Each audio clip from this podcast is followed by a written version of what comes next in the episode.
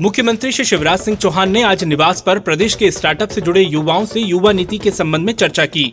मुख्यमंत्री ने कहा कि युवाओं से प्राप्त सुझावों का अध्ययन कर उन्हें युवा नीति में सम्मिलित किया जाएगा। मुख्यमंत्री श्री शिवराज सिंह चौहान ने इंदौर में 8 से 10 जनवरी तक आयोजित होने वाले प्रवासी भारतीय दिवस सम्मेलन की तैयारियों के संबंध में आज निवास से वीसी के माध्यम से समीक्षा की।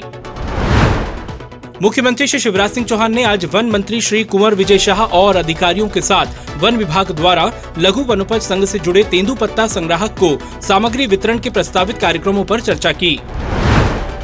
सीहोर ज़िले के दो नगरों नसरुल्लागंज और शाहगंज के युवा अब निशुल्क कोचिंग के माध्यम से प्रतियोगी परीक्षाओं की तैयारी कर सकेंगे। मुख्यमंत्री जी ने आज निवास से वीडियो कॉन्फ्रेंसिंग के माध्यम से मामा कोचिंग क्लासेस का वर्चुअली शुभारंभ किया। आज निवास से वीडियो कॉन्फ्रेंसिंग के माध्यम से मुख्यमंत्री श्री चौहान ने जबलपुर में चल रहे तृतीय अंतर्राष्ट्रीय रामायण कॉन्फ्रेंस को संबोधित किया। राम हमारे रोम रोम में रमे, राम हमारी हर सांस में बसे।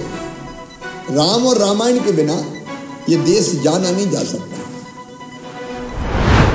मुख्यमंत्री श्री शिवराज सिंह चौहान ने आज भोपाल में जल सम्मेलन में पधारे केंद्रीय मंत्रियों व राज्यों के जल मंत्रियों के साथ स्मार्ट पार्क में पौधारोपण किया। मुख्यमंत्री ने पार्क का नाम वाटर विजन पार्क रखते हुए कहा कि ये हमें सदैव जल संरक्षण के संकल्पों को याद दिलाता रहेगा। जल के लिए जो भी संकल्प वाटर विजन की इस बैठक में लिया जाएगा, उस संकल्प की सिद्धि के लिए ये स्थान याद किया जाएगा और इसलिए इस स्थान का नाम वाटर विजन पार्क रखा जाएगा, जो आपके संकल्पों की सदैव याद दिलाता रहेगा और प्रेरणा देता रहेगा।